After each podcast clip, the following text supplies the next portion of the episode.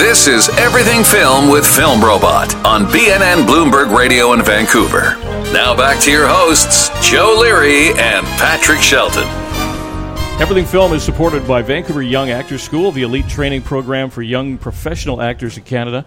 Their team of pros offer the most advanced training for young actors online, vancouveryoungactorschool.com or at VY Actor School on Instagram. It is season two, episode eight of Everything Film from the Shark Club in downtown Vancouver. Joe Leary and Patrick Shelton. Of course, Everything Film presented by Agency Click. Our guest is, well, you talk about triple threat. This is like quintuple actor, director, dancer, singer, songwriter, producer. That's like six. Sydney Scotia is her name. Welcome to the program. How are you? Thanks for having me, guys. I'm doing great. How are you doing? Good. That's a lot of juggling. How do you uh, uh, how do you handle all those t- types of uh, talents? I mean, that, that's that's you've covered the gamut. You know, this is something I think about every day because it is a lot of things, and I love all of them, and I love every aspect of performing and being behind the camera. So right now, I'm just going where the wind blows me. If I get an opportunity in one direction, I take it, and I've just been saying yes to the opportunities that come my way. And then hope that it's the right decision, but it always ends up usually everything happens for a reason, I like to believe. But it all sort of stems from one initial Mm-hmm. inclination or leaning. So, what was that first thing that sort of branched off into so many others? Well, I started dancing when I was seven years old. I started as a competitive dancer, and I grew up dancing six hours a day every day after school. Okay, hang on. Uh, What's competitive dancing when you're seven years old? What are you competing for? Okay, so here's what happens. When you're a competitive dancer at seven years old, you're going to class and learning new routines and new combinations and new recital pieces every day. And then on the weekends, you travel with all the parents and all the kids, usually a big group of girls. You go to a different city and you compete against people in different cities. And so you're at some hotel in Denver or Utah, because I grew up in Arizona, so we were usually just going to the neighboring states. And you're competing against a bunch of bunch of other girls in your category. Mm-hmm. So that's competitive dancing. And you're years you're competing for bragging rights. Are there trophies? Are there cash prizes involved? There are scholarships, Scholarships. to the national competitions, which are at the end of the year, usually in a place like LA or New York. And so you're competing for those scholarships that so that you can go and compete for an even bigger title and then be the reigning champion for that year and be able to go to all the competitions as that reigning champ. It's quite an industry. Um, so w- when you like, what do you think of something like like Irish step dance, Riverdance, for example? I mean, is that is that a skill that you could like literally take to because of your ability to dance? It's such a different form of dance. I would love to do it. I've never done it, but that is very different from what I grew up doing. But I feel like if I were to go to an Irish step dancing class, I'd be able to at least pick up the moves and follow what they're doing. But that's something I've never done, but I do respect it. So I'm just curious about the uh, the whole uh, issue of dance because there's just so many incredible styles, and I just wonder what, what is your range? What what what can't you do, and what can you do, and what do you do well? No, I love talking about dance because nobody ever asks me this too, and it was such a big part of my life growing up. But I grew up doing ballet every day. It was kind of required at our studios that you had to do a ballet class as soon as you got to the studio. And then we would do contemporary, jazz, hip hop. I did a lot of ballroom, West Coast swing, um, some salsa. And then, you know, every variation in between jazz funk, tap dancing. I had a tap duet one year at the recital, but pretty much everything. They made sure that we were really well rounded so we could go to these competitions and be competitive. I think uh, I think tap is seriously underrated It is underrated. or undervalued. Maybe is more the applicable term, but Both. It's, it's such it's such a great form of dance. It's such a great form of expression, but nobody seems to do it anymore. I know Not it's, really. it, it, it, Yeah. is, it is it is an art form. yeah, yeah. But I was going to say with um, swing dancing that had a it had a it, ca- it had a comeback there for a while, like ten or years ago. But what was it like during the war for you, Joe? When you Oh, were exactly. dancing? Yeah. Well, we would, you know, we would dance for. Uh, it was it was a meager income, but we danced as much as we could. Back in the vaudeville stage and things like Back that. in oh okay yeah. so, Sydney, so you're primarily a dance person that just kind of branched out. And what was the reason behind that? I think at a young age, I always realized that dance wasn't a career that I wanted Yeah. to pursue. It was my biggest passion and something that I loved, but it didn't seem like a career to me. All of my friends would go on to So You Think You Can Dance or do shows like that, but I didn't see the end goal there. So then there was an acting class at my dance studio, And so I started getting into that. My brother was a big inspiration for me because he took this acting class at my dance studio and he was in the local theater. And I saw acting and I thought I would used to watch Disney Channel and shows like that and say, "Oh, that looks like that looks like a career." So back then I kind of had the perspective just to know I want to take something in the performing arts all the way. So that's where that stemmed from. And then from there, I went to an acting camp. I had a choice one year between dance nationals. My mom gave me this choice dance nationals or an acting camp in LA. And I chose the acting camp. And then I went, and then the rest is history. I just loved it. I think that, and also you direct, and Mm-hmm. I'll give a comparison. Years ago, I used to do weather on City TV, Mm-hmm. and anytime someone would go, "Hey, I want to come down and, and watch you sometime," I go, "No, no, you want to be in the control room. That's where the action is. I'm just standing in front of a green screen. That there's no talent there at all." And did you find that it was better to sort of be on the other side of the camera because at least you get to control the action? this is something that I'm really passionate about right now. Directing is one of my main goals. It's at the forefront right now. And I love doing it because even from a young age, I saw people behind the camera, and I would love sitting in the editing room. On my first show, sometimes during the live shows, we got to sit in that control room mm-hmm. and watch them and go back and forth from. We were a four camera sitcom when I was on my first show, and go back from A camera, now switch to C camera, Yeah. so I know exactly what you're talking about. Yeah. Yeah. And so I just tried to pick up skills wherever I could. And I really do feel like that is where the creative process happens is behind the camera a lot of the time. And then they hire the actors that just fit the role. And they come in, do an amazing job, and then leave. But behind the camera is where the process is massaged. It's funny because a lot of times people, I, I think, again, maybe undervalue the director of a production or the people that work on the production crew because they're the ones that are responsible for putting all the pieces together. Yeah, you can come in, lay down your lines. Okay, that's great, Sydney. Thanks a lot. Mm-hmm. But it's somebody else that has to do all that. When you're the person sort of in charge, it gives you a greater sense of purpose. I think like that's not to dis- diminish the role of the actor at all. But I think that the people behind the scenes are of such value. I don't think that the general public really, truly like they see the names on the screen on the credits that they roll by, but they don't actually appreciate the roles that these people play. And I say from my own experience because I know all I would do is I would literally stand in front of a green wall and point at clouds that weren't there. Mm-hmm. Okay, and everybody else did the magic and made it look like they go, "Great job."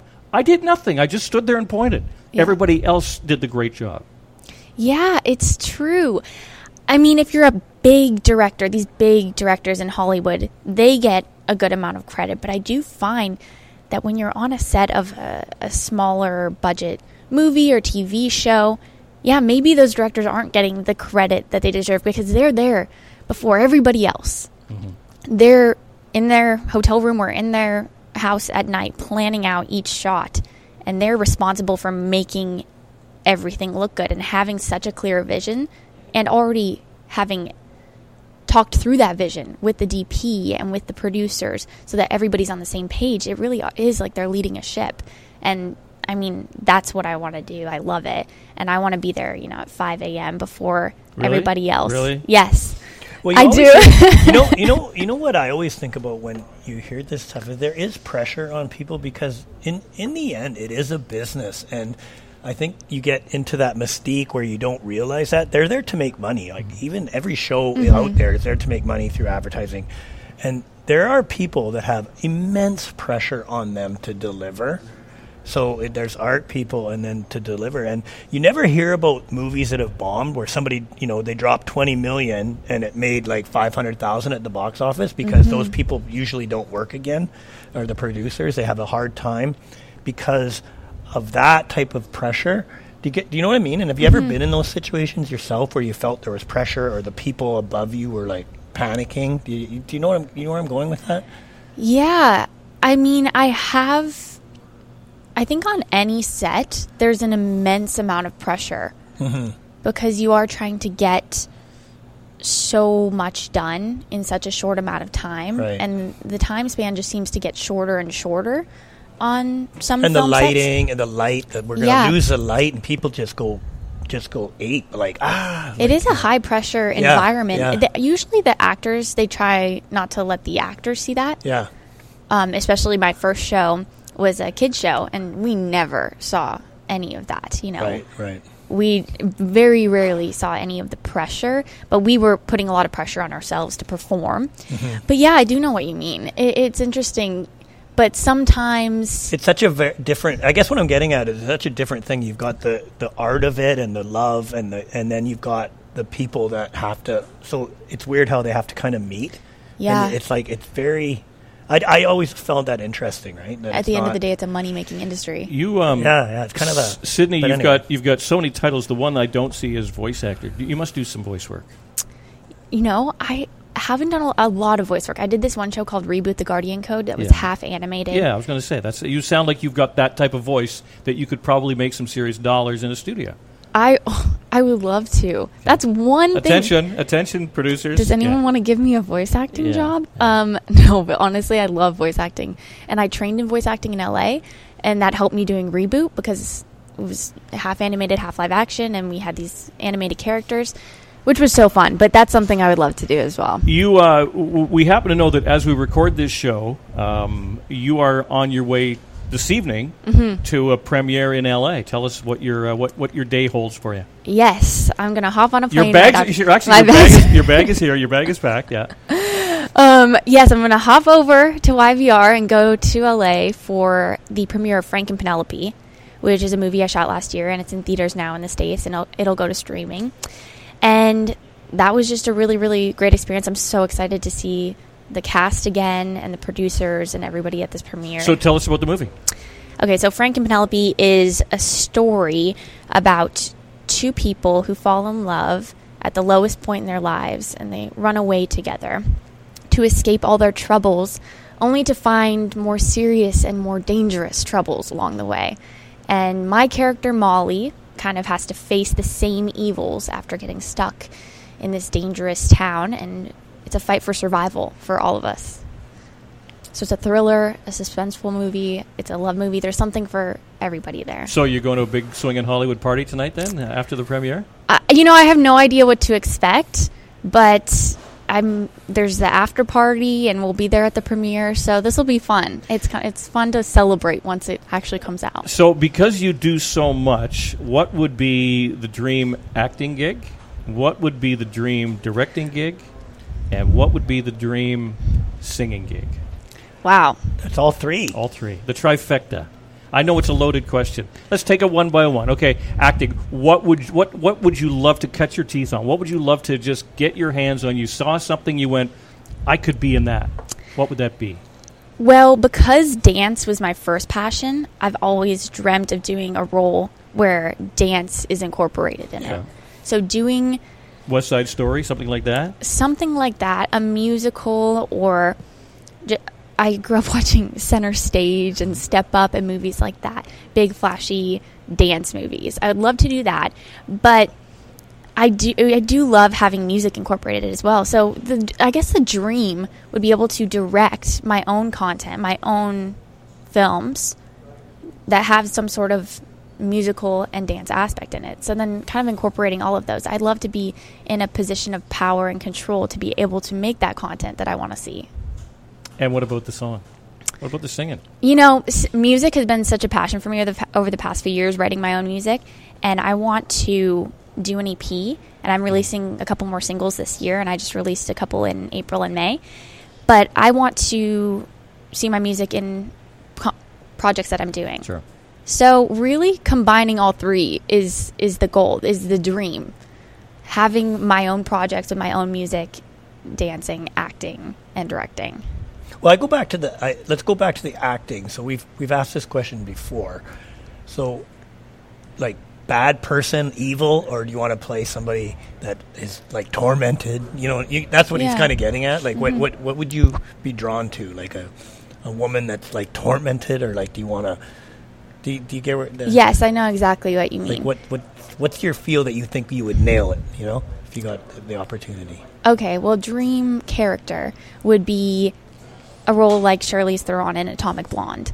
Okay. Something very action packed, Okay. uh, you know, uh, very powerful, strong, kick butt woman who can do some stunts. I would love to do something like that. Oh, that's a great answer. That's Yeah. a great answer. And you'd be, of course, you'd be the good person, the good guy. Not Whatever, you know, Yeah. I'm okay. You know, she's kind of a double agent there. You don't really know it. Okay, that's true. That's true. I think there's I think there's uh, more fun playing evil than there is playing the good person. I I, I would think. It's yeah, just it's a meteor performance. I would think. it's true. It's true. Playing a villain is Yeah. is fun. You know, growing up, I got to play a lot of the the mean girl at school, and and that's always fun. but you weren't the mean girl at school. No, no. I like the role. I like the roles. You know how you have the bad person that you like that's actually the good person. Like yeah. all the mob, all the mob movies are like that. Like Sopranos, they're doing terrible things, but you like them. the trick with a villain is it has, they still have to you have to You love still have to to hate like them. them, right? Yeah. Like it's like the Tony Soprano was awful. But, you know, he was uh, So loved by Tony was a good guy. Tony was a good A guy. great guy. heart. Great just guy. got a little Exactly, misled. That's- exactly. yeah, get him with the wrong crowd. I think is the term. Sydney Scotia is her name. How do we find you on uh, Twitter and Instagram? I'm at Sydney Scotia on both Twitter and Instagram. Pleasure Yeah. to see you, and uh, have fun in LA. Thank you. Thanks, guys, for having me. Cheers. Hey, thank you.